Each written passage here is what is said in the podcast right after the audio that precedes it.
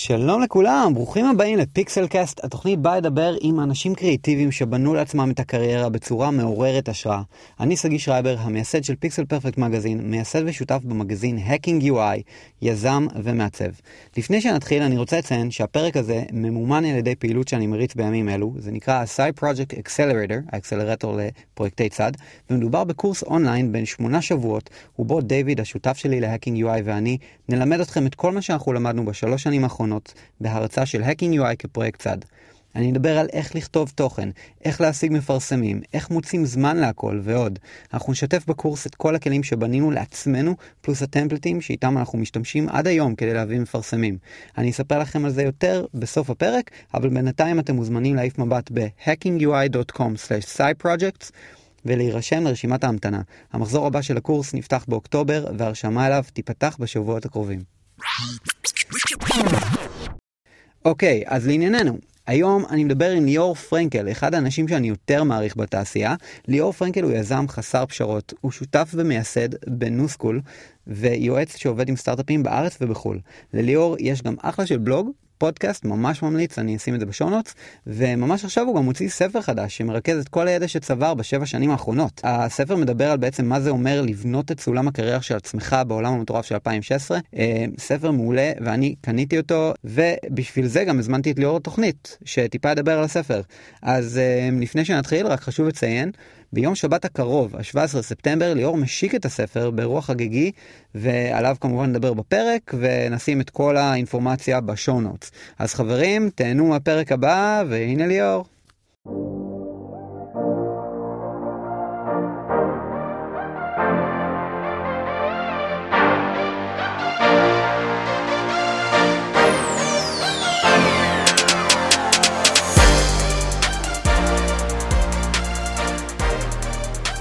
שלום כולם, ברוכים הבאים לתוכנית פיקסל קאסט, בעצם התוכנית הראשונה שנקראת פיקסל קאסט, למרות שדעתי הוא לי מקלב קודם, אבל עכשיו אנחנו בפיקסל קאסט. אה, ליאור, מעניינים, הייתי פה ליאור פרנקל.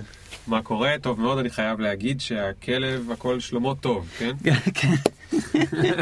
זה לא כאילו תהיה לי הכלב נגמר, כי אין כלב. כן, אני כזה, עשיתי לליאור, ליאור בוא להיות בפודקאסט, והוא אומר, איזה כלב? אני עושה, לא, כבר אין כלב, ואז כאילו תיקנתי את עצמי.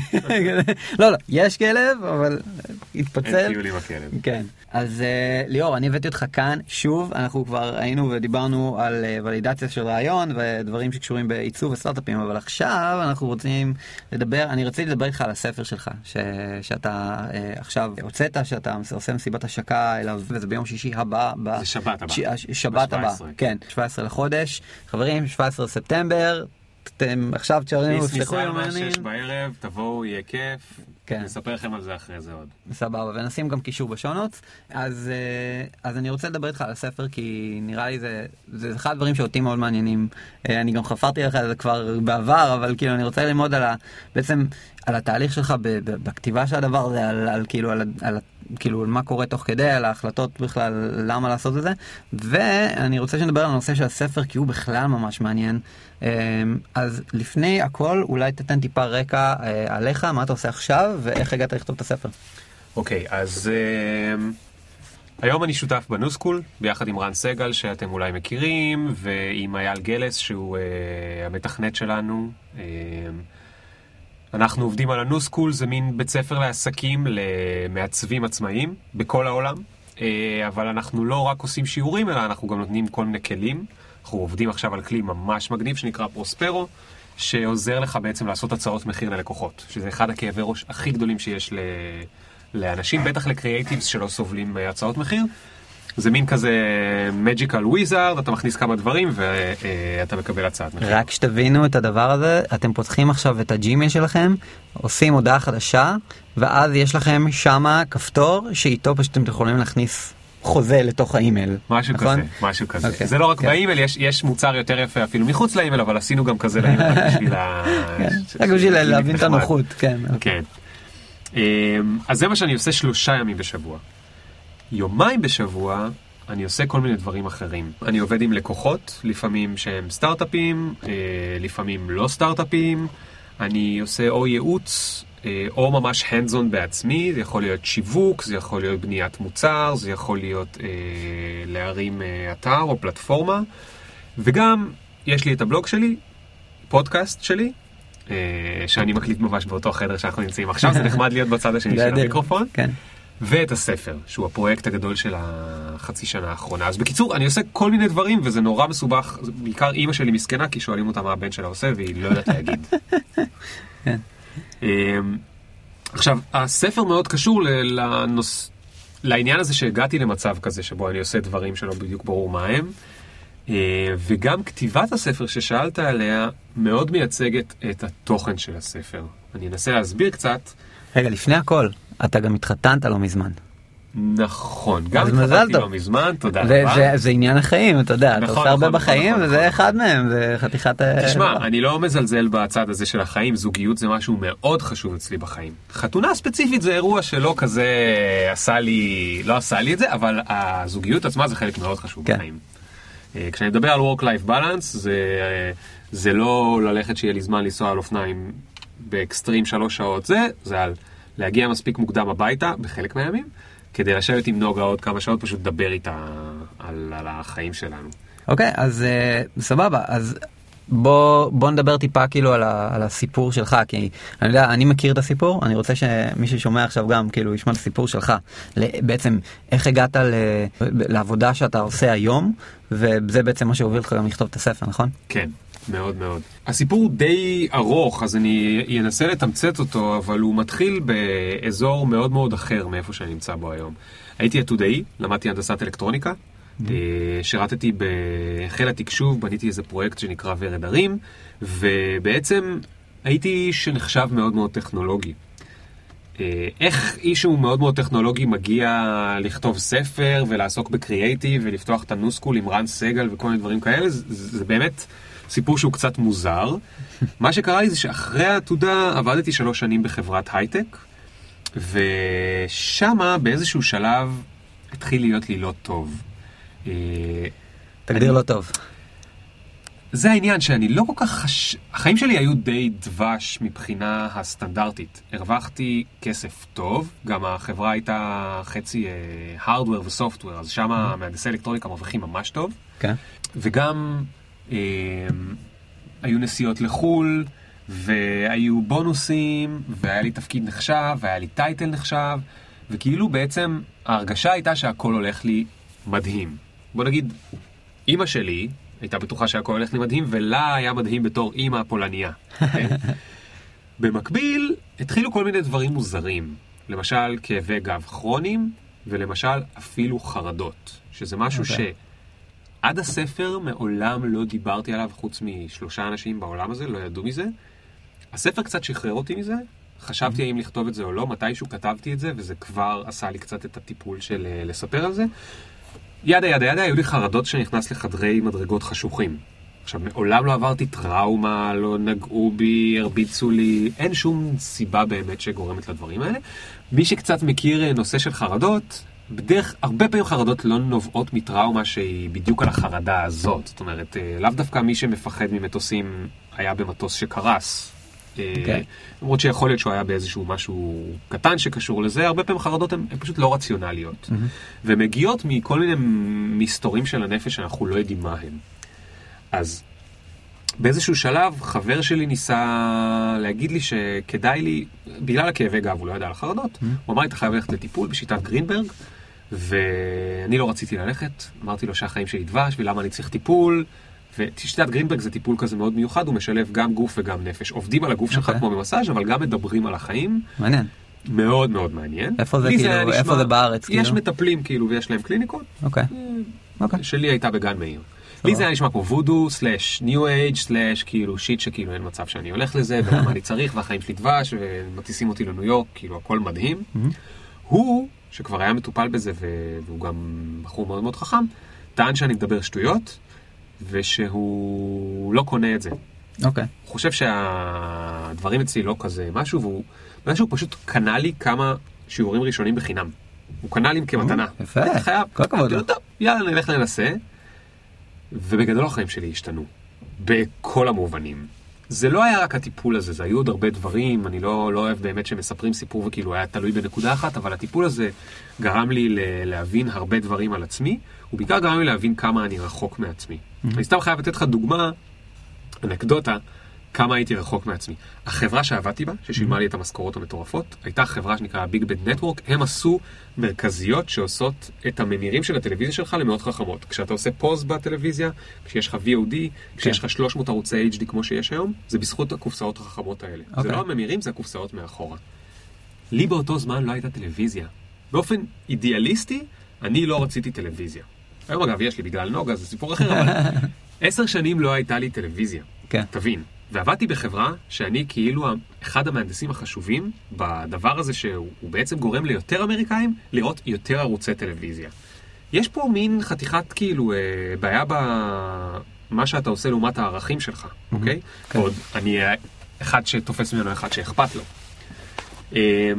הסיפור הוא שכל מיני דברים כאלה קוראים לך, אתה מדחיק אותם, אתה לא באמת רוצה להתמודד איתם, ואתה אומר, טוב, הם לפחות נותנים לי כסף, אז אני אגיד תודה, הם נותנים לי כסף יפה, והעבודה בסך הכל משמעותית.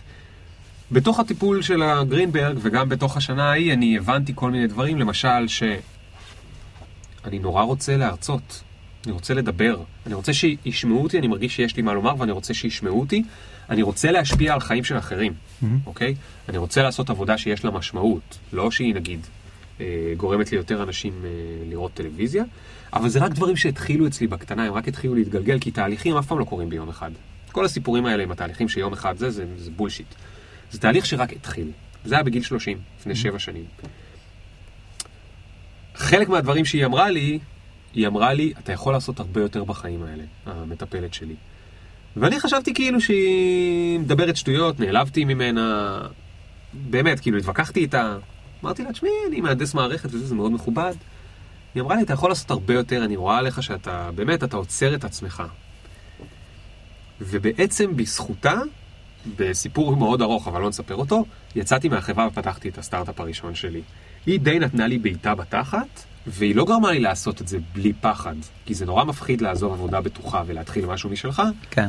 היא גרמה לי ללמוד ולהבין שפחד זה משהו שאתה יכול להתקדם איתו ביחד. אתה okay. רואה אותו, הוא מפחיד אותך, אתה לא צריך להיבעל ולהיות משותק, אלא אתה יכול להגיד, בסדר, פחד, הגיוני שאתה נמצא, כי יש דברים שאולי לא יקרו, ואני הולך להיחשל וכל מיני דברים כאלה הולכים, yeah. אבל אני צריך לזוז קדימה ביחד עם הפחד. אוקיי? זה כאילו מישהו שיושב איתי עכשיו על, okay. ה... על הכיסא באוטו, והוא נוסע איתי. וזה לא שהוא שם לי אה, כזה כניסה. זה כלי מדהים. ככל שאני מתקדם בקריירה העצמאית שלי, אני מבין את זה. כמה זה, זה מדהים להבין את הדבר הזה. בכל אופן, אה, הסטארט-אפ הראשון היה by the book. שאגב, גם מזה אני כבר לא מתרשם בימינו, אבל אז מאוד מאוד התרשמתי. הבאנו כסף עם משקיעים, היו לנו אנג'לים, שם הייתי סי טי או, גייסנו עובדים, עשינו מוצר, אני לא רוצה להיכנס לזה כי זה באמת לא הנושא של הפודקאסט, וגם שם אני עדיין הייתי מאוד מאוד רחוק ממי שאני, מהדברים שאני אוהב לעשות, הדברים שגורמים לי, הדרך שבה אני כאילו שואל את עצמי מה הדברים שאני אוהב לעשות, הרבה פעמים זה מה גורם לי להרגיש בחיים, אוקיי? מה גורם לי להרגיש בחיים לעומת מה גורם לי להיות כאילו כזה נאמב. כן. נגיד כשאתי המטפלת שלי אז, היא הייתה יורדת עליי, היא הייתה אומרת לי שתמיד אני אומר הכל בסדר. מה קורה? הכל בסדר. מה קורה? הכל בסדר. משהו מרגש? משהו מבאס? לא, הכל בסדר. הכל כזה מין כנראה. והיא ניסתה להגיד לי שהחיים אמורים לראות ככה. החיים אתה אמור להתרגש מדברים, להתבאס מדברים. להתרגש מדברים, להתבאס מדברים. אתה לא אמור כל הזמן שהכל יהיה בסדר, הכל יהיה בסדר. זה נורא סימבולי, כי אימא שלי המשפט שהיא שואלת, וכל יום היא שולחת לי את ההודעה הזאת, זה הכל בסדר. כאילו, זה לא סתם שנהייתי ככה. לא סתם שהחיים לקחו אותי למקום, שאני כאילו במקום הבטוח שבו הכל בסדר. אבל פתאום, בזכות הסטארט-אפ, גיליתי את החיים הקצת יותר מעניינים. לא הכל בסדר. לפעמים זה הולך, לפעמים זה לא הולך, לפעמים משקיעים מביאים כסף, פתאום אין לנו כסף לשלם משכורת. כל מיני דברים קורים. ו... גם אז שהייתי סי טי או והייתי רוב היום תקוע מאחורי iMac ענק ומפתח ל-iOS וכולי, עדיין הבנתי מתישהו שאני לא באמת עושה הרבה מהדברים שהייתי רוצה, ופתחתי בלוג. Mm-hmm. כתבתי אז במה וזה, היה לי בלוג בתוך מה וזה, פלטפורמה של הרבה בלוגרים, כתבתי כן. על טכנולוגיה ומה הקשר שלה לעולם. זה היה כאילו המשיכה הראשונה שלי מחוץ לכותרת הזה של טכנולוג. כן. כלומר, הייתי טכנולוג, טכנולוג, ושם מעזתי כאילו לדבר על שינויים חברתיים ביחד עם טכנולוגיה, כל מיני דברים כאלה מעניינים. כן. אחרי שלוש שנים, לא חשוב, לא הצלחנו לגייס את הגיוס השלישי, סגרנו את הסטארט-אפ, ופתחתי את הנוסקול עם רן ואייל. את רן הכרתי, כי הוא, עשה, הוא, היה, הוא עבד אז בחברת אופן, mm-hmm. חברה כן. אדירה של עיצוב, אתם בטח מכירים, בתור ג'וניור משהו, והוא עבד איתנו על המיתוג של הסטארט-אפ ההוא, מובו, ואייל היה מתכנת הראשון במובו. אה, הוא יצא משם ונשארתי איתו בקשר, והחלטתי שנעשה משהו ביחד. אנחנו החלטנו בשלב די מוקדם שאנחנו רוצים שהנוסקול יעבוד רק שלושה ימים בשבוע, עד שהוא לא מקלקל את עצמו בצורה כזאת שאנחנו יכולים כל אחד לקחת כסף טוב הביתה וללכת על זה חמישה ימים. והתרגלנו לזה, וזה מאוד נחמד, כי זה נותן לכל אחד מאיתנו ביומיים האחרים להמשיך לפתח את עצמו בזוויות אחרות. זה לאו דווקא אידיאלי, יש לזה גם חסרונות, שאתה לא מאה אחוז במשהו עד הסוף, ויש לזה גם הרבה יתרונות. זה מאוד מאוד גמיש, אתה לומד על פרויקטים אחרים, אתה מקבל הרבה השראה מדברים אחרים שקורים, וגם יש לך זמן לכל מיני פרויקטי צד. כל המסע הזה שעכשיו דיברתי עליו, בטח איזה כבר עשר דקות עברו, תוך כדי שהוא קרה, מתישהו הבנתי, נהייתי מודע לזה שאני בתוך מסע. וזה נורא סקרן אותי. אז התחלתי לשמוע את כל הפודקאסטים, לקרוא את כל הספרים שאני רק יכול להספיק, ומדובר על שעה, שעתיים ביום. באמת, שעה, שעתיים ביום אני עוסק בלימודים. כן. חלק מהאורח חיים שהשתנה לי. בין שעה לשעתיים ביום אני בלימודים. כן.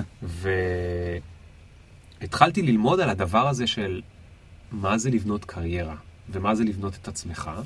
וגם התחלתי להבין מה קורה ב... בעולם הזה שאנחנו עכשיו חיים בו, שהוא כל כך שונה, וגם התחילו לי כל מיני שאלות על העולם הזה. כמו למשל, מה אנחנו הולכים לעשות עם הרובוטים שתכף באים? כאילו, מה... אומרים לנו שהם הולכים לבוא ולקחת לנו את העבודה. מתי, אתם אולי מכירים אותו, מוציא בוטים שעושים דברים במקום זה. מתי מריאנסקי, כן. מתי מריאנסקי. הבחור ההוא מלונדון הוציא בוט שהוא עורך דין, והוא יכול לבדוק לך את הדוחות חניה, אם צריך אותם או לא. זה פתאום מתחיל להיות ממשי. יש דוח של יו קיי שאומר שבעשור הקרוב, ארבעים ושבעה אחוז מהעבודות עלולות להיפגע מטכנולוגיה, אוטומציה, בוטים, רובוטים, סך הכל. יש דוח דומה בארצות הברית, שם מדברים על שלושים ותשעה אחוז. יש כל דברים כאלה שקורים. קיצור, מצד אחד העולם משתנה, מצד שני אנחנו משתנים. הדור שלנו, ואני בן שלושים ושבע, אני קצת זקן, אבל כשאני אומר הדור שלנו זה כל האנשים מהסוג, שאנשים שמעניין אותם להקשיב לפודקאסט הזה, נגיד, כבר לא מוכנים להסתפק במה שההורים שלנו הסתפקו. והם יודעים את זה. כי הם אומרים, אני רוצה גם ליהנות, אני רוצה לעשות כיף, כיף. למשל, לבחור ב- בעיצוב, זו בחירה שהיא, להרבה אנשים מהדור שלנו לא הייתה קלה. כי כשהם אמרו להורים שלהם, אני רוצה לעשות משהו שנקרא יו אקס, ההורים שלהם אמרו להם, what the fuck is יו אקס? כאילו, מה אתה ממציא? לך תעבוד בעבודה נורמלית. גם לי אמרו את זה. אני אמרו לי, אל תלך להיות מעצב, כי אין בזה כסף. בדיוק. כן. בדיוק. למזלך, שרדתם מספיק עד שהכסף הגיע לעולם הזה, אבל נכון, למזלי, אני חייב לתקן, ההורים שלי לא אמרו לי את זה, אמרו לי את זה, אבל כל הסביבה שלי, במקום עבודה שבו עבדתי, כולם אמרו לי, אנשים מהתעשייה של ההייטק אמרו לי, אל תעשה את זה, אתה לא תצליח, אין בזה כסף. כאילו, ההורים שלי הם אלה שדווקא דחפו אותי למזלי, אבל כאילו, אבל באמת, אני הייתי בבלבלות, נכון? מדהים. עכשיו, תראה מה קרה פה. מקצוע שהגיע משום מקום, היא מעט מאוד, אמנם תהילה של אמנים, אבל לא תהילה של כסף, הגיעה ממקום רחוק שהוא קיים כבר הרבה זמן, עיצוב גרפי, פוסטרים ללהקות רוק וזה. פתאום בזכות האינטרנט נולד מקצוע, יותר נכון, חמש עשרה מקצועות, אוקיי? יש יו אקס ויש פרודקט וליד. כן, היום יש גם מקצוע, יש אנשים שמביאים אותם רק לפרודוטייפינג עכשיו. כן, וקופי דיברנו. כן, נכון, מיקרו-קופי. מיקרו-קופי. אינסוף מקצועות שנולדו משום מקום, בגלל שינוי טכנולוגי ותרבותי שקרה בעולם. שינוי טכנולוגי נולד האינטרנט הזה, שינוי תרבותי למדו להעריך עיצוב. אוקיי? הרבה אנשים שלפני זה לא היו מעריכים עיצוב, למדו להעריך עיצוב. השינויים האלה ממשיכים לקרות. אז, לפני עשר שנים לא היה מקצוע של יו אקס. אף אחד לא אומר שבעוד עשר שנים יהיה מקצוע שנקרא יו אקס. אני מקווה שמי שמקשיב לי עכשיו מקשיב טוב, שהוא לא נפל מהאופניים שלו, בסיר צינות יש מצב טוב שבעוד עשר שנים לא יהיה מקצוע שקוראים לו יו אקס, או בגלל רובוטים, או בגלל whatever, אוקיי? והדבר הזה נורא נורא נורא נורא מעניין אותי. כאילו השילוב הזה של המסע של מה אני רוצה לעשות בעולם הזה, מה אני רוצה לעשות בחיים האלה, ביחד עם העולם שמשתנה נורא מהר, זה שני כוחות גדולים מאוד, כוח פנימי וכוח חיצוני, mm-hmm. שנורא מעניינים אותי. אז למדתי כל מה שאני יכול על זה, ויותר מזה, ניסיתי על עצמי כל מיני דברים. אנחנו בנו סקול רן, והיה להם, יש להם ראש פתוח בטירוף, וגם להם יש רעיונות, אנחנו מנסים okay. שיטות עבודה, אנחנו עובדים רימורט כל אחד מהבית, אנחנו מנסים ממש, גם כשאנחנו בוחרים מה יהיה המוצר הבא, אם יש מוצר שעובד ככה ככה, ואנחנו עושים פיבוט למוצר חדש, okay. האם המוצר הזה מתאים לנו, לאנשים שאנחנו? Mm-hmm. סתם לדוגמה, היה איזשהו מוצר שהלך לכיוון ה-אייץ' אר בזמנו, הוא עדיין פעיל, מי שיודע לא מדובר, יודע, לא חשוב. פתאום קלטנו שאנחנו עלולים להפוך להיות חברת אייץ' אר. עכשיו, לא התחשק לנו להיות חברת אייץ' אר. וואלה, לא מתחשק לי ל- ל- להיות חברת אייץ' אר, למרות שיש בזה מלא כסף. משהו שהבנו שאנחנו בתור בני אדם לא רוצים, לא, קשה לנו להתחבר לזה. כן. עכשיו, זה לא שאנחנו מפונקים. מה שקשה לך להתחבר אליו, אין לך מוטיבציה לעבוד עליו, אוקיי? כן. ואין לך מוטיבציה לקום בבוקר, ואתה רק מחכה שיהיה שבת, ואתה רק מחכה שיהיה חגים. זאת אומרת, ההורים שלי, כשהם אומרים לי, אתה מפונק, שאתה רוצה כאילו, שתהיה לך עבודה שהיא כיפית ומשמעותית, אני מסביר להם שזה לא שאני מפונק, כמו שאני רוצה לקום בבוקר, ושיהיה לי כיף לקום בבוקר. אני רוצה ללכת לעבודה עם חיוך, אני רוצה ללכת לעבודה עם, עם יצירתיות, אני רוצה שאני בזמן מקלחת שלי, לא רק מתכנן את הטיול בתאילנד, אני רוצה בזמן מקלחת לפתור את הבעיות כאילו היצירתיות שיש לי בעבודה, זה, זה הסימן שאתה אוהב את העבודה שלך. כן. חבק, חצי מהחיים, אנחנו מבזבזים בעבודה. חצי מהחיים, כאילו, מה נסגר, מה נסגר? אני אומר להורים שלי, מה נסגר אתכם? חצי מהחיים שלי אני אמור לסבול? כן. חצי מהחיים שלי? ולכן לספר קוראים, אגב, אני רוצה הכל. הוא נולד מה, מהמשפט, מאז שהייתי ילד, אמא שלי הייתה אומרת לי, אתה רוצה הכל? ליאור, אי אפשר הכל. ואני הייתי אומר לה, אמא, כן אפשר הכל. עם הזמן, הלכתי לכיוון שלה. בלי לשים לב, נסחפתי לכיוון שלה. הלכתי כן. למקום של לוותר, למשל, על עצמי, לוותר על דברים שאני אוהב לעשות, לטובת. עבודה מכובדת עם כסף ועתיד אה, מובטח. כאילו, אתה עובד כן. בחברה, לא יפטרו אותך וזה. בינינו שישאר. קצת אחרי שעזבתי, לא בגלל שעזבתי, זו הייתה חברה עם שלוש מאות איש, אבל חברה אחרת קנו אותם, mm-hmm. ולפני כמה חודשים פיתרו שם את כל מי שנשאר בסניף הישראלי. אז האמת היא שאם הייתי נשאר שם, העתיד שלי לא היה כזה מובטח, כי כנראה שהייתי מפוטר היום. כן, באף חברה, שוב, כמו שאמרת, הדברים משתנים. כן, יש אשליה של בוא נלך לעבוד בחברה גדולה, וזה מבטיח, ואנחנו, לא, כאילו פאק את, גם בגוגל ובפייסבוק. כאילו, שום דבר לא מובטח בשום חברה טכנולוגית. וגם אין היום, אני חושב, כמו שפעם היה, כמו שלנו אין נאמנות לחברה שאנחנו עובדים בה כמו פעם, כי פעם היית הולך לעבוד בסוני, וזהו, אתה תעבוד בסוני כל החיים. כן. גם לצד השני הנאמנות כלפינו, ואין להם שום בעיה לגרש אותנו מהעבודה, כאילו בהנף אף-אף, כי משהו קרה. Mm-hmm. וזה עוד סיבה טובה לקחת שליטה על הדבר הזה שנקרא הקריירה שלנו, שאני בכלל שונא את המילה קריירה, אני חושב שהיא מילה תפוקה, כאילו, מילה קריירה היא, היא, היא ביחיד. כן. לא הולכת להיות לי קריירה אחת, הולכת להיות לי הרבה קריירות. כי העולם משתנה, כי אני משתעמם, כי אני, כי אני דור הוואי, כי אני, כן. whatever, כאילו, תקרא לזה איך שאתה רוצה, הולכות להיות לי הרבה קריירות. בוא נחזור למודעות רגע, אוקיי? אוקיי? כי אני חושב שזה הכי חשוב, כאילו, דבר ראשון, להיות מודעים. כן. אתה היית מודע, ואתה, אתה מדבר מראש שאתה, אוקיי, כאילו, עברת את הדבר הזה שהוא, כאילו, אה, אה, כאב אה, פיזי ו, ו, וחרדות, דברים כאלה שהם, שהם הביאו אותך להתחיל להבין, הגעת לשיטת גרינברג, התחילו טיפולים שהם משלבים גם דיבור, כן. על, על, כלומר, היה לך פה איזשהו תהליך שעברת, הרבה אנשים לא, אתה יודע, לא מגיעים למצב קיצוני של, של זה. אגב, הרבה אנשים כן מגיעים למצב קיצוני, אבל לא, לא מודעים אפילו שהבעיה של חרדות וזה, זה מהעבודה ומחוסר סיפוק בחיים. או כאבי ראש, או כאבי ראש. כאבי ראש, כן. לא היה לי כאב ראש שנה. חוץ מבהנגובר, לא היה לי כאב ראש. פעם הייתי סובל פעמיים ביום מכאב ראש. כן, אז... אז איך מעלים את המודעות? בדיוק, כלומר, איך בן אדם עכשיו אמור כאילו... מי שמאזין לפודקאסט, אני מניח כבר יופי, כבר נתרם וכבר יהיה יותר מודע, אבל מה הטיפ שלך כדי להבין, כאילו, אם טוב לך או לא טוב לך במקום עבודה? אוקיי, אז זו שאלה מאוד מאוד מאוד מאוד חשובה. תראה, את הדברים הראשונים לא צריך בשבילהם אפילו כאבי גב או זה, הסממנים הראשונים, מי שמקשיב, הוא יודע. הוא לא יספר לכולם אולי, אולי לא נעים לו, הוא עכשיו אומר לעצמו בלב, אני יודע. אוקיי? זה הקיצוניים, זה אלה שרחוקים מלעשות את זה שהם יודעים, הם לא עושים עם זה משהו, בעיקר מכל מיני פחדים. אוקיי? אגב, שמתי פרק די גדול בספר על הפחדים, כי אני לא בא לכתוב איזה ספר אה, בולשיט, שאחר כך כאילו אתה תגיד, טוב, אחלה עצות, אבל אני מת מפחד. אז גם השקעתי כאילו חלק מאוד יפה, איזה חמישית מהספר, בהתעסקות בפחדים האלה, ומה אפשר לעשות איתו. טוב, זה נושא שלם, באמת לדבר על הפחדים, כאילו. אז בקיצון יש את האנשים שהם כבר יודעים את זה, הם כבר גילו, הם לא טוב להם, והם שם. קצת יותר פנימה, יש את האנשים שלא כזה סבבה להם, או ממש לא סבבה להם, אבל הם לא חושבים שזה בעיה, כמו שאמרת, אולי אין להם את הכאב גב, או שיש להם והם לא משייכים את זה. מה הם כן יודעים להגיד על עצמם? הם יודעים שביום חמישי יש יום חג. הם יודעים שהחגים זה הדבר הכי מדהים שהולך לקרות להם. הם יודעים שכשהבוס שלהם שולח להם וואטסאפ, הרבה פעמים זה נראה להם. הם אפילו עוד לא קראו אותו, הם רק רואים את האייקון של הפרצוף שלו, והם כבר נכנסים לסטרס. הם יודעים שלא ברור להם מה הולך לקרות להם בעוד, איתם בעוד שנתיים. הם יודעים את הדברים האלה, אוקיי? גם זה נמצא שם uh, בפנים. ואני חושב שה...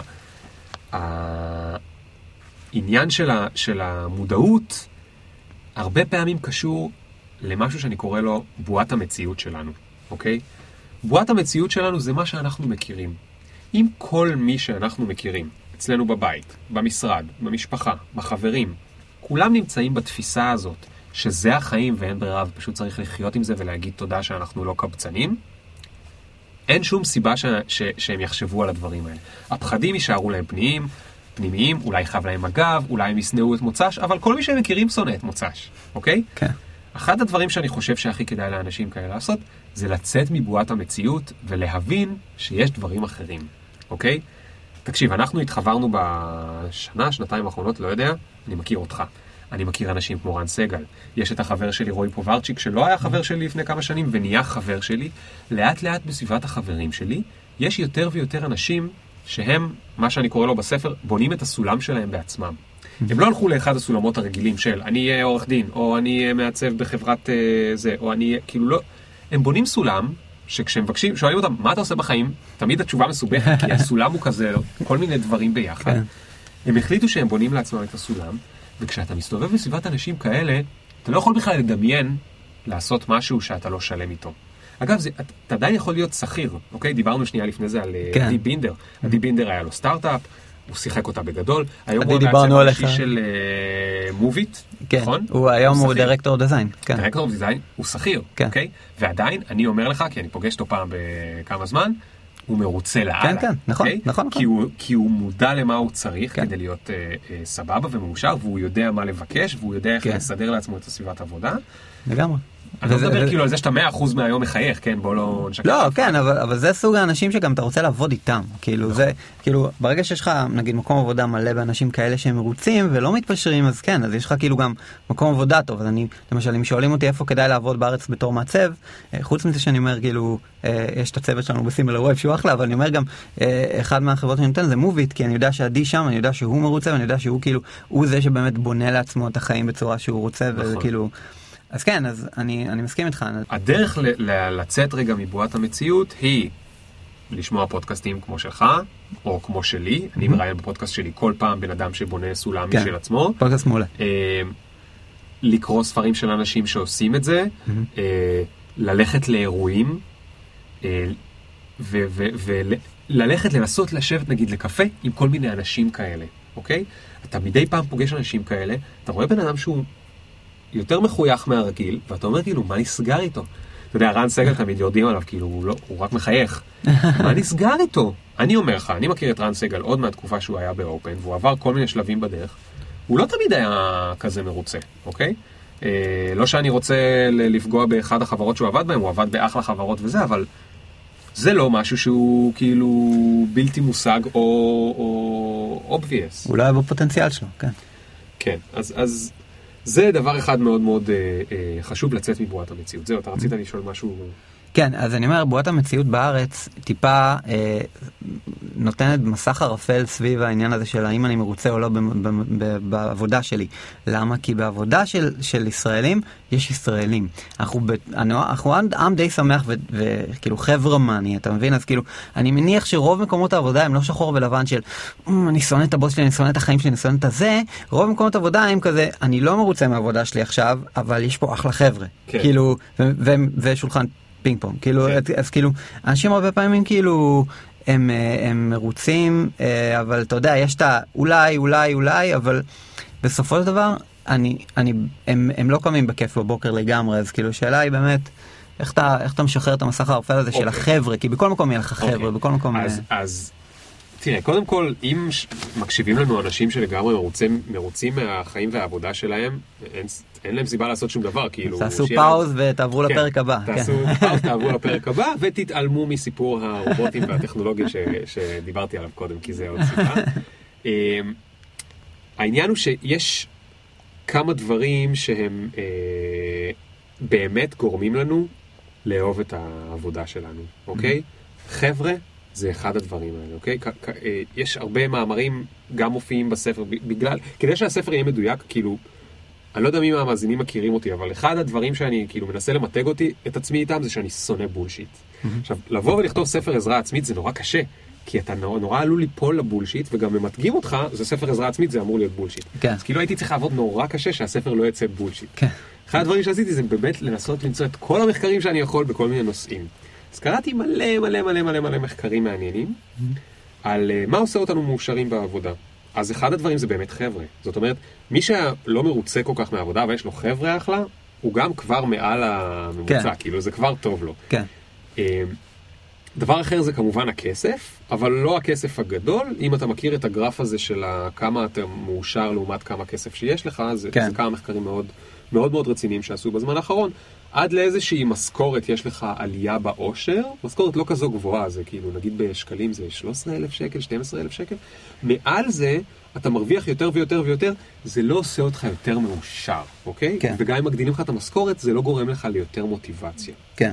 איפה יש משמעות הרבה יותר, סליחה, איפה יש חוזק הרבה יותר למוטיבציה? בלמצוא משמעות במה שאתה עושה. Mm-hmm. ואנחנו בכלל לא מבינים את זה. זה נשמע טריוויאלי, ואנחנו בכלל לא מבינים את זה. אני דווקא, בא לי ממש לחפור לך טיפה בקטע של כאילו, אוקיי, אז נגיד זיהיתי שאני לא טוב לי במקום העבודה. כן. מה עכשיו? אוקיי, אז זה נורא נורא מבלבל. אתה מכיר את, ה... את השאלה, זה מצחיק, אתה שואל אותי ואני עונה כל כך מהר, אבל זה לא קיבלתי עם תשובות מוכנות, זה פשוט כי אני עכשיו חצי שנה כבר כותב את הספר, כלום כמה שעות, אז אני... זה ממש כאילו הכל מוכן לי. מעולה. אתה מכיר את השאלה, מה אתה רוצה לעשות שתהיה גדול? כן. יופי. זה אחת השאלות של, לדעתי, פשוט שרטו אותנו. שרטו אותנו, זו שאלה שורטת. כן. אוקיי? למה? אם אתה רקדנית בבת שבע, או מתעמלת שהולכת לאולימפיאדה, או שחקן, כדורסל, מצטיין מאז שאתה ילד, mm-hmm. אתה יודע מה אתה רוצה לעשות שתהיה גדול. Mm-hmm. העולם מסביר לך שזה טוב מה שאתה עושה שתהיה גדול, וזה מה שאתה הולך לעשות. כן. לפחות עד שתגיע לגיל שבו ספורטאים כבר לא, רקדנים כבר לא, כן. כך זה, גיל שלושים וחמש ארבעים. אבל ואז... כבר עשית את מה שאתה רוצה לעשות כן, ש... שתהיה גיל. גדול, כן. אנחנו, שאר האנשים, נדפקנו. כי אנחנו לא רק דנית בבת שבע, אנחנו לא מתעמלת בזה, אנחנו גם לא מתקבלים ל-אן בי איי, והשאלה הזאת שורדת... ולהיות יותר זה חרה. להיות יותר זה חרה. ולמה השאלה הזאת בעייתית? קודם כל, כשהיינו קטנים, לא ידענו שהעולם ישתנה. עכשיו גדלנו, אנחנו גם לא מבינים לאן העולם ישתנה. לחשוב שיש משהו כזה ספציפי, שאותו אתה רוצה לעשות שתהיה גדול, זה באמת, זה, זה, זה דופק לך את המוח. אני, אני מעדיף במקום זה לחשוב על מה אני רוצה לעשות בשנים הקרובות, אוקיי? מה אני רוצה לעשות בשנים הקרובות. שים לב, אני לא דווקא מדבר על מקצוע. כשאני אומר מה אתה רוצה לעשות שתהיה גדול, חבויים בזה כמה, כמה, אה, מישורים. מישור אחד זה המקצוע. נגיד שמאזין לנו מישהו שהוא מעצב יו אקס, והוא מרוצה מ... הוא אוהב את העיצוב יו אקס, אוקיי? אז עכשיו, מבחינת המקצוע, אני חושב שכדאי לו מאוד, תוך כדי שהוא עובד עכשיו, לנסות להבין מה יהיו הטרנדים הבאים, ולנסות להבין האם הטרנדים הבאים זה גם דברים שמעניינים אותו. למה? כי אם הוא רוצה להתקדם כמעצב יו אקס, הוא צריך לא רק להיות מעולה במה שהוא עושה בו עכשיו, יכול להיות שהוא עבד נורא קשה כדי ללמוד את מה שהוא עושה עכשיו, ועכשיו הוא מעולה בזה, אבל בעוד שלוש שנים הוא לא יהיה, כאילו, הוא לא יהיה עם מה לעבוד. זה דבר אחד. זה מה המקצוע שאני רוצה להתעסק בו, אוקיי? Mm-hmm. נגיד שאתה רוצה להמשיך להיות מעצב יו אקס, מה שאתה צריך לעשות זה לפחות להבין גם מה הטרנדים העתידיים של מעצב יו אקס. כן. סתם אני אתן לך לדוגמה, יש עכשיו את הטכנולוגיה של ה-Virtual Reality, mm-hmm. טכנולוגיה שלדעתי, ולא רק לדעתי, קווין קלי, המייסד של Wired, הוציא ממש עכשיו ספר חדש על הטכנולוגיות שהוא חושב, והוא כבר הוציא הרבה כאלה, והוא בדרך כלל צודק מה שהוא אומר. Virtual Reality הולך לשנות את העולם. כולנו הולכים להיות זומבים עם דבר כזה, ולהסתובב ככה בבית ולעשות כל מיני דברים כאלה. כן. אם זה עצוב או שמח, לא נדבר על זה כרגע, אבל זה הולך לקרות. אולי אתה רוצה להיות מעצב יו אקס בתחום ה-וי אר, אוקיי? Mm-hmm. תחום מטורף שמתפתח עכשיו. כן. אבל אתה צריך עכשיו להתחיל ללמוד על זה, כדי שכשזה יגיע, אתה תהיה במקום הנכון. כן. זה מהבחינה המקצועית. שאלה אחרת היא, איזה סגנון אני רוצה להיות, אוקיי? אני קורא לזה בספר, כאילו איזה חתול אני רוצה להיות.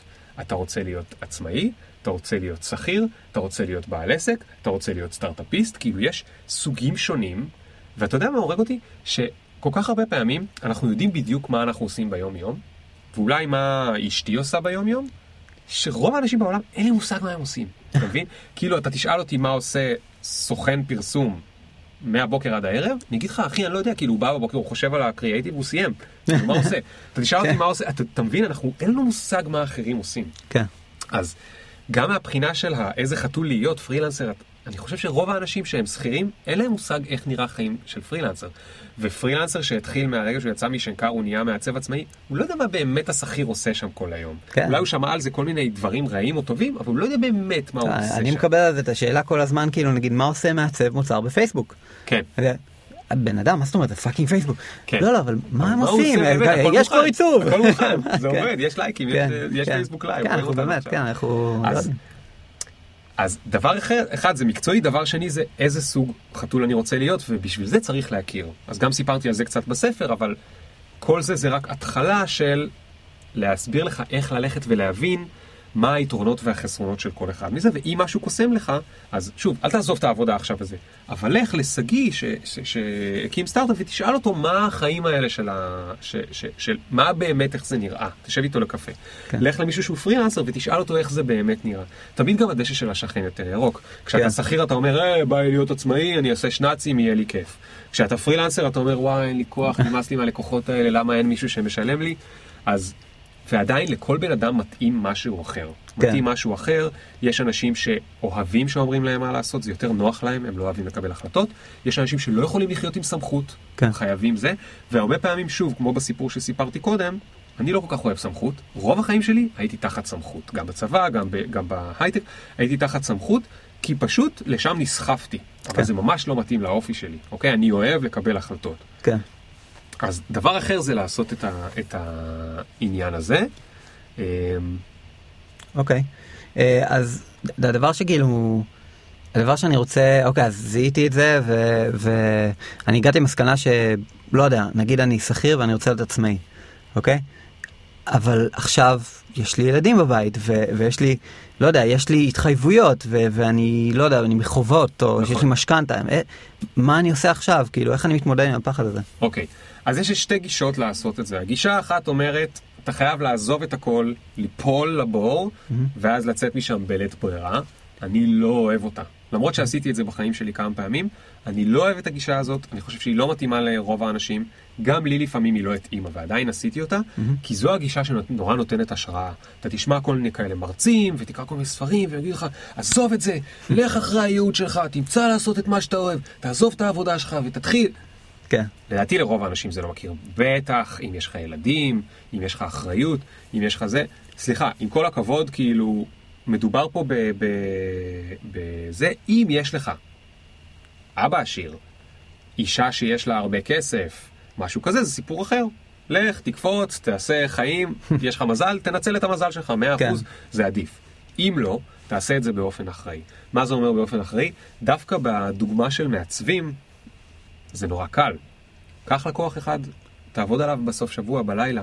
קח שני לקוחות, ת, ת, תעשה, תעשה משהו, תנסה להריח איך זה מרגיש לך. בייבי סטפס. אתה אוהב בייבי סטפס, בדיוק. כן. אתה אוהב את הדבר הזה, אתה לא אוהב את הדבר הזה. אולי תלך לעבוד עם מישהו שהוא נורא מצליח וכבר יש לו סטודיו, ותגיד לו, אני אעזור לך כמשהו קטן, ב, ב, כאילו, אתה מבין, כן. אני אקח משהו, אתה עוד לא, אתה עוד לא יוצא מאורך, אתה עוד לא זורק את כל מה שהשגת הצידה, אתה מריח. יש מלא מלא מלא ספרים מתחום העבודה. אחד מהם, שכחתי הרגע את שמה, אבל היא עשתה שם חמישים ראיונות עם אנשים ששינו את העבודה שלהם. ומה שהיא גילתה אחרי החמישים ראיונות, ראיונות עומק, כי פרופסורית, היא לא כמוני, כאילו זה ראיונות, אתה יודע, רציניים, וזה מחקר אמיתי וזה. אחד הדברים שהיא גילתה שם, זה שאנשים שהגיעו לעבודה שהם אוהבים, לא דמיינו מעולם שזאת תהיה העבודה שהם אוהבים. אנחנו ממש גרועים בלנבא מה אנחנו נאהב לעשות. זה עוד סיבה למה הבייבי סטפס הזה, זה כל כך חשוב, כי כן. לפני שאתה אומר, וואי, זה מדהים, בא לי להיות כאילו שף פטיסייר בצרפת, אני עוזב עכשיו הכל, לוקח את החסכונות, לוקח את אשתי ואת הילדים, נוסע לצרפת להיות זה. היית, ב... עבדת במטבח פעם חצי שנה רצוף, עבדת במטבח פעם רק בסופי שבוע, כי תפחים עובדים נורא קשה, כן. לפני שאתה רץ להיות שף פטיסייר, בגלל שראית יותר מדי מאסטר שף, כאילו, אחי, תירגע. כן. אז אני חושב שהדבר, היופי הוא בעולם של היום, של מה שאתה צריך, נגיד, כדי להיות מעצב ולקחת לקוח, כל מה שאתה צריך זה לפטופ. כן. לפטופ וחיבור לאינטרנט. אוקיי? זה לא אותו דבר כמו לבדוק האם אתה רוצה להיות מציל בבריכה, או לא יודע מה, אבל יש הרבה מאוד מקצועות שבהם הבדיקה שלך היא מאוד מהירה. אתה לא צריך להשקיע כסף עכשיו, אתה לא צריך זה, אתה יכול לעשות את זה כאילו ממש ממש ממש בקטנה. זה באמת מה שאני חושב הדרך הכי טוב. לגמרי. לגמרי. אז אוקיי, בייבי סטפס, אני, אני לגמרי מסכים עם זה. גם האמצעים הטכנולוגיים שלנו היום בשביל להשיג את מה שאנחנו צריכים, גם אפילו ברמה מקצועית, פעם היית צריך כאילו בשביל להיות צלם, עם, לקנות מצלמה שכאילו אתה צריך בערך משכנתה בשבילה, כן. והיום זה כאילו קנה די אס אל אר בסבבה כאילו, ואתה אתה בסדר, כן. ו... וזהו, כאילו יש את הסיפור של טים פריס, קראת בבלוג שלו על הסיפור של הצלם שרצה להיות צלם של, של דוגמניות ביקיני ב... אוקיי. בברזיל, והוא בכלל מארצות הברית ואף פעם לא היה בברזיל. סתם טס לשם חופשה, התחיל, הוא הסתובב בים, שאל כאילו בנות, אם הוא אמר שהוא עובד על זה קלנדר, שאל כמה בנות כאילו שנראות טוב, אם בא להם להצטלם, הרבה אמרו לו, אחת אמרה כן, משם זרם כאילו, קיצור, זה סיפור שלם, אבל די אס אל אר ולטוס שנייה, לקנות כרטיס טיסה לברזיל, סתם בשביל to test the water, וכאילו נהיה, ועכשיו הוא גר שם ויש לו קלנדר ממש מוצלח, וזה מה שהוא עושה כאילו, for a living. אה, קלנדר כאילו, עם הדוגמניות, אוקיי. מטורף, כאילו. וואו, טיימר. אנחנו מפסיקים גם את השידור לייב עכשיו, בגלל שיש לנו פה טיימר שאנחנו צריכים לסיים גם את הפרק. אבל uh, כאילו, אנחנו יכולים לדבר עוד שעות. נכון. יש לך איזה, מה, איזה טיפים to live, כאילו, the audience with, כאילו, את האנשים שעכשיו שומעים את התוכנית הזאת, הרי נתנו טיפים, אוקיי, דבר ראשון, בקטע של מודעות, בקטע של, כאילו, ברגע שמודעות זיהיתי, מה עושים, uh, דיברנו על baby steps, כאילו, שזה אפשר כבר להתחיל, כאילו, to test the water. יש לך עוד משהו שאתה היית רוצה כאילו לדבר עליו כמה דקות כזה בשביל סיום, או שאתה אומר, לא, בואו פשוט תקראו את הספר, נראה לי שזה כאילו, נראה, נראה לי אני כאילו, אני רוצה לקרוא את הספר, כאילו, ו... כן. ו... אוקיי, אז הדבר האחרון שאני רוצה לדבר עליו, שאנחנו עוד נספיק לדחוף אותו, זה הנושא של הכישורים שחשוב שיהיו לך ממש כאילו ב-אלפיים ושש עשרה, בעולם של אלפיים ושש עשרה, שני כישורים מאוד מאוד חשובים, אוקיי? וזה לא... עיצוב יו אקס או משהו ברספונסיב, אוקיי? או אפילו לדעת לתכנת בתור מעצב. Okay. שני הכישורים האלה, ולהם הדגשתי מקום גדול בספר, אחד זה אנשים, והשני, לדעת ללמד את, את עצמך ללמוד, אוקיי? כן. אנשים, אנשים זה, ברגע שאתה בונה סולם לעצמך, אתה מתחיל להבין כמה אנשים זה דבר שהוא מדהים. הדרך לזוז בחיים האלה זה אנשים. אתה יודע, אני באתי מבית, יש לי אבא שהוא סרגל, כל דבר שהיה קשור כאילו לבקש ממישהו שיעזור, זה היה נחשב כאילו כללה, זה היה נחשב כאילו אתה מבקש פרוטקציה. זה לא פרוטקציה. לבקש ממישהו לעזור, זו הדרך שלך להתקדם.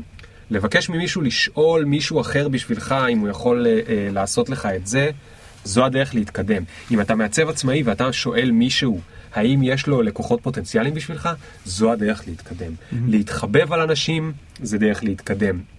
ל- ל- ל- להביא לאנשים ערך ולגרום להם לעקוב אחריך, זו הדרך להתקדם. זה, זה קישור אדיר שיש המון מה ללמוד בו, לא רק מהספר שלי, mm-hmm. ממלא ספרים אחרים, ממלא פודקאסטים אחרים, שווה לפתח אותו. איך לדבר יותר טוב עם אנשים, ואיך, ואיך ללכת לאיבנטים כשאתה יותר מוכן מראש. יש לי, ספר, יש לי פרק בספר על סיפור מטורף. אני פרסמתי שלושה מאמרים במגזין Wired. לא יודע אם אתה יודע. מגזין Wired האמיתי. לא ידעתי, וואלה. זה מטורף. אתה לא מבין כמה קשה להתקבל לשם. כל הסיפור שלי, ש, שזה, שמתי כאילו, זה, זה עשרה עמודים, שאני מספר בדיוק מה קרה שם, ואיך זה בכלל לא קשור להאם אני כותב טוב או לא כותב טוב, זאת אומרת, אני גם כנראה כותב מספיק טוב, אבל איך זה מעולם לא היה קורה אם לא הייתי עושה עבודת הכנה, לפגוש את אותו בן אדם שפגשתי, ולדעת על מה לדבר איתו, כשהוא בכלל לא ידע שאני כבר ריגלתי על כל החיים שלו, ולדעת לשמור איתו על קשר, ולדעת לדחוף את עצמי מתי שצריך, וכל הדבר הזה לא קשור בכלל לזה שהיה לי נושא טוב לכתוב לוויירד. יכול להיות לי הרבה מאוד נושאים עד מחרתיים, הם לא היו מתפרסמים גם לא במעריב. אז זה אנשים, ויש שם מלא דברים ללמוד. הדבר השני זה ללמד את עצמך ללמוד, אוקיי? וזה קשור לכל מה שדיברנו קודם. העולם משתנה נורא מהר, וגם אנחנו משתנים. עוברות שנתיים, עוברות שלוש, אנחנו משתעממים ממה שלמדנו, כן. אה, אה, הרובוטים מגיעים, כאילו כל מיני דברים משתנים, ו- כן. ולכן בן אדם צריך להיות כל הזמן בלימודים. נכון. לימודים זה משהו שהתרגלנו שהוא סנוע עלינו, ואנחנו לא אוהבים אותו, אנחנו עושים אותו כי הם חייבים. הדרכים ללמוד היום הן שונות מאוד, ללמוד, אפשר ללמוד אונליין, אפשר ללמוד עם חברים, אפשר ללמוד בטכניקות שהן דרך עשייה, כמו הפרויקטי צד שלכם. אתה לומד תוך כדי שאתה עושה משהו, ולא שיש לך איזה תרגול או מבחן, כמו בבית ספר. אני מדבר איתך פה, אני לומד. כן, והיכולת הזאת להתרגל ללמוד כל הזמן כדרך חיים, זה מעיף אותך קדימה בסולם בדרך שאי אפשר לתאר. כל הדברים שאני מתפרנס מהם היום לא קשורים, לא לתואר הראשון שלי בטכניון, ולא לתואר השני בהיסטוריה ופילוסופיה. אפילו לא הספקתי לספר לך שהוא קיים מאוניברסיטת תל אביב. לא קשור לזה בכלל לשום דבר. כן, הם הביאו אותי למקום. ולזה שהייתי אסטרונאוט בחלל. ממש לא, הם לא קשורים לזה. אני עושה היום כסף מתוכן ושיווק, וקופי רייטינג, וביז דב, וייעוץ לסטארט-אפים, ולימוד על יזמות, וניוסקול וכולי. שום דבר, הדברים האלה לא למדתי בתואר. כל הדברים האלה הייתי צריך ללמד את עצמי. וגם זה, לא הייתי בזה גאון ולא הייתי בזה מוכשר, בהתחלה הייתי ממש גרוע, למדתי גם איך ללמד את עצמי, ועכשיו אני רוצה ללמד את כולם, כי אני רוצה שכולם ילמדו איך ללמד את עצמם, ואתם כן. עושים את זה עם הפרויקטי צד שלכם, ואנשים כמוך עושים את זה עם הפודקאסט, זה ללמד, וזה שני הכישורים הכי חשובים לדעתי היום ב-אלפיים ושש עשרה.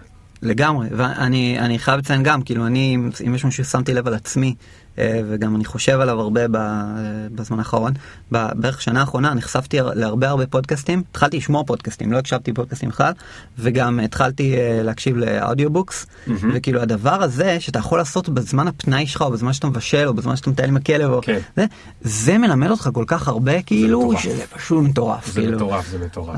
אז אנשים, תקשיבו טוב למה שליאור אומר, כי נראה שני הנקודות האלה הן סופר חשובות, פרייסלס, כאילו זה ג'מס. אחרי שאמרתי את כל הדברים המטורפים האלה על הספר, אני לא בא להגיד לכם שתקנו אותו עכשיו, למרות שהוא עכשיו ב-שלושים אחוז הנחה לפני הזה, סתם תקשיבו להגיד את כל האמריקאים שדוחים את הפרסומות שלנו מהר, אני לא בא להגיד לכם, יש בבלוג שלי מלא תוכן בחינם, אתם יכולים לעשות מה שאתם רוצים, מה שכן אני רוצה לעשות, אם יש סי טי איי לשיחה הזאת, זה להזמין אתכם לאירוע השקה, כי באירוע השקה יהיו שלושה מרצים מעולים, רן סגל שידבר על תפיסת המציאות שלנו ואיך היא יוצרת אותנו מלהבין מה אנחנו יכולים לעשות. רוי פוברצ'יק שידבר על אה, למה לעשות את מה שכולם עושים. זה ממש לא מה שיגרום לך להתקדם, אלא פשוט להפוך להיות כמו כולם. ועל למה לא כולם מאושרים למרות שהם mm-hmm. חיים בסרט או עושים בפייסבוק כאילו שהם מאושרים. ולילך מרזר, שהיא אה, מעצבים גרפים פחות מכירים אותה, אבל היא ראש התחום של עיצוב פנים בששבי. היא תבוא והיא תספר על איך היא למדה לספר לעצמה את הסיפור של מי היא, ואיך זה שינה לה את התפיסת, כאילו, תפיסת חיים. האירוע הוא בחינם, זה יהיה באיס מסלמה, בשבת שבעה עשר בספטמבר, שש בערב תבואו, יהיה די-ג'יי מגניב, יהיה כיף, ממש, יהיה כיף, זה חגיגה כאילו של לבוא ולהגיד, יאללה, בוא נעשה משהו עם החיים האלה. אדיר, ליאור, אדיר, אדיר, אדיר. אז תודה רבה שהיית כאן. חברים, שמעתם, תגיעו לאירוע השקה. זה נשמע, ההרצאות נשמעות מדהימות, אנשים מדהימים. אז חברים, מקווים ש, שלקחתם משהו מהשיחה הזאת, ואיליאור לא אמר לכם לקנות את הספר, ואני אומר לכם תקנו את הספר. אני חושב שיש בזה המון המון ערך. בסדר, אז סגרנו כמעט הכל. הכל נמצא בשורנוטס, בדף הפוסט. תודה רבה שהייתם איתנו, ונתראה בפעם הבאה. תודה, ביי. ביי. היי כולם, מקווה שנהנתם מהפרק הזה עם ליאור. אני, כמו שהבטחתי לכם, אני אספר לכם טיפה קצת יותר על האקסלרטור ופרויקטי צעד. אז כמו שאמרתי, זו תוכנית שבה דיוויד ואני נלמד אתכם את כל מה שאנחנו חווינו ולמדנו בשלוש שנים של להריץ את זה כפרויקט צעד. לי יש כמובן גם את פיקסל פרפקט, שאני מריץ כבר קרוב לחמש שנים, אם לא יותר. ובעצם בתוכנית הזאת אנחנו הולכים ללמד אתכם לא רק את כל מה שלמדנו, אלא גם להביא מקצוענים מבחוץ, אנשים מהטובים בעולם בתחום, שבנו עצמה סייד פרוג'קטס, והם בעצם יעשו לייב סשנס של שעה ככה, לתת לכם גם קצת לענות על השאלות באמת שלכם, ולתת לכם השראה, ובנוסף אתם תהיו חלק מקהילה סגורה, קבוצת סלק שאנחנו ארגנו, שכבר עכשיו במחזור הנוכחי שרץ, היא מראה אה, הצלחה מטורפת, ואתם תהיו חברים בה. אה, כל השיעורים שיחולקו לאורך שמונה שבועות, אה, אז השיעורים האלה בעצם גם יהיו קיימים ברשת, אתם תוכלו לפנות אליהם ולחזור אליהם בכל זמן שתרצו, ובנוסף הם גם בפורמט של פודקאסט, ככה שאם תרצו לשמוע אותם מהדרך, אתם יכולים. אה, חוץ מזה, אם יש לכם כל שאלה בנושא הזה, אתם יודעים איפה למצוא אותי. אה, מה שאני רוצה להציע לכם זה מאה דולר הנחה למחזור הקרוב, פשוט עם קוד, עם הקוד פודקאסט, באנגלית כמובן, זה המילה פודקאסט, בעת ההרשמה. ההרשמה עוד לא פתוחה, היא תיפתח בשבועות הקרובים, אבל בינתיים אתם יכולים להיכנס ולהירשם לרשימת המתנה ב-hacking u i dot com slash side projects, או פשוט להיכנס ל-hacking u i dot com, אתם תמצאו משם את הדרך שלכם לדף של ה-Side Project Accelerator, וזהו, אם יש שאלות, אני תמיד זמין בפייסבוק, באימייל, בכל דרך אפשרית. אז תודה רבה לכם שהייתם כאן איתנו היום, ואני מתרגש, זה הפרק הראשון שלי בפיקסל קאסט, אז כיף פה להקליט באולפן, ומקווה שאתם נהניתם גם כן. נתראה בפעם הבאה, ביי.